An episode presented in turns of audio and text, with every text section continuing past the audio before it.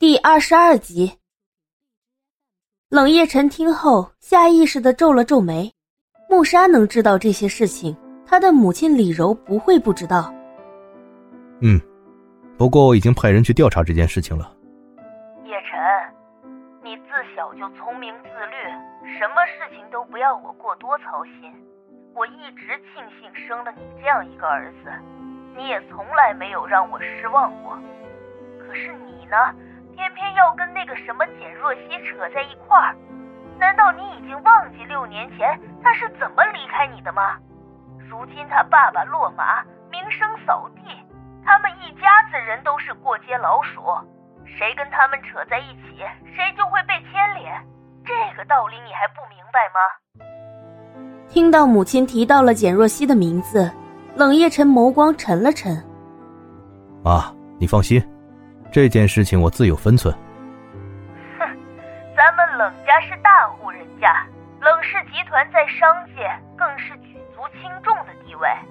叶晨，你要知道，你的一言一行都会对公司、对冷家造成影响。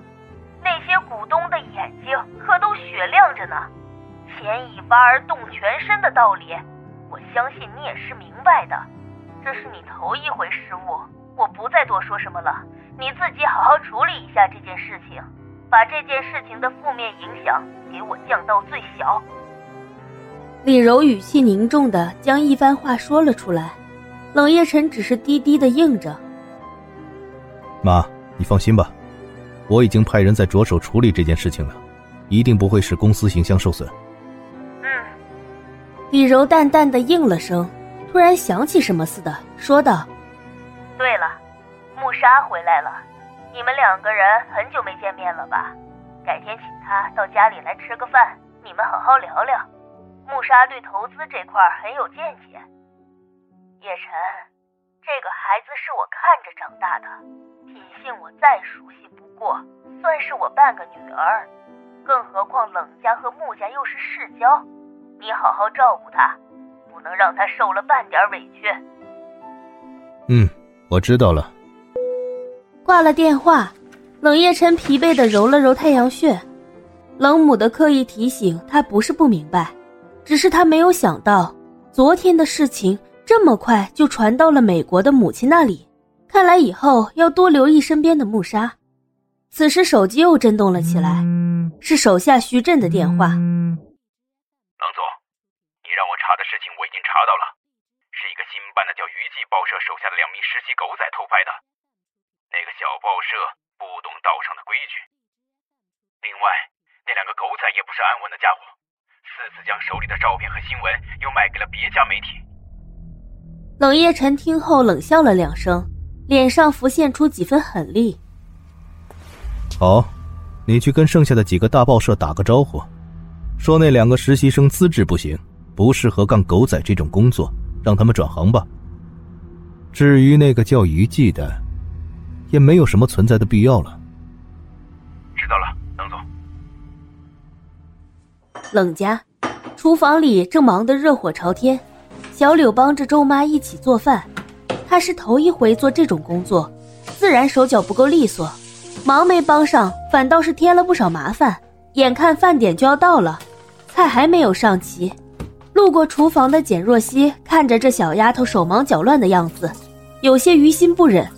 正好手头上又没有什么事情，便挽起袖子走到水池边洗手，主动来帮忙。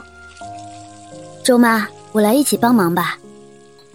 周妈一见到简若曦，立马有些惊慌失措，连连摆着手拒绝。哎呦，简小姐，这些粗活都是我们这种粗人做的，怎么能劳烦您亲自动手呢？什么粗人细人的，不就是做顿饭吗？根本不算什么粗活。我一个人住的时候早就做惯了。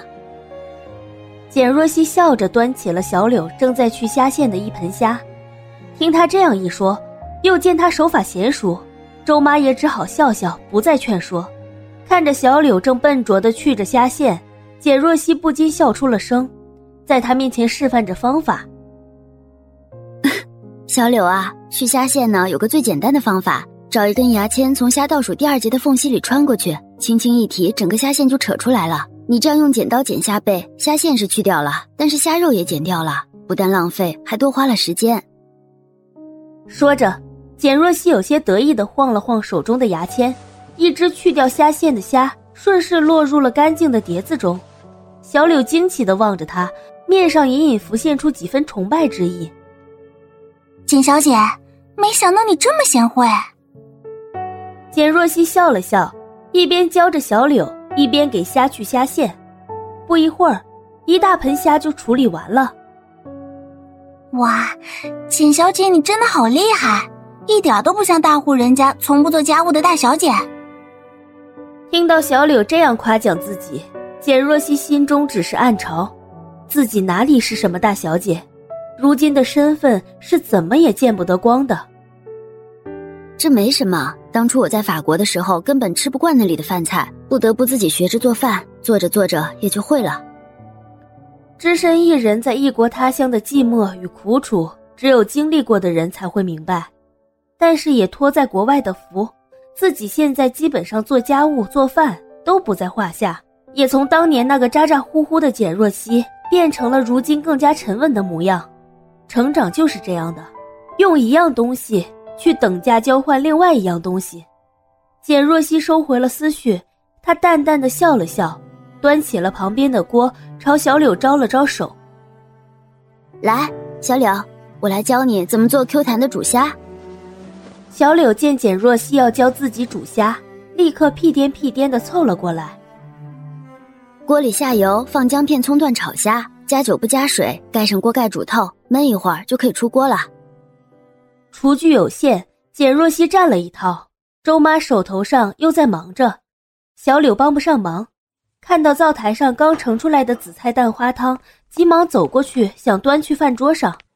他才走出去几步，周妈便在后面突然喊了起来：“哎呦，小柳，你干啥呀？这紫菜蛋花汤还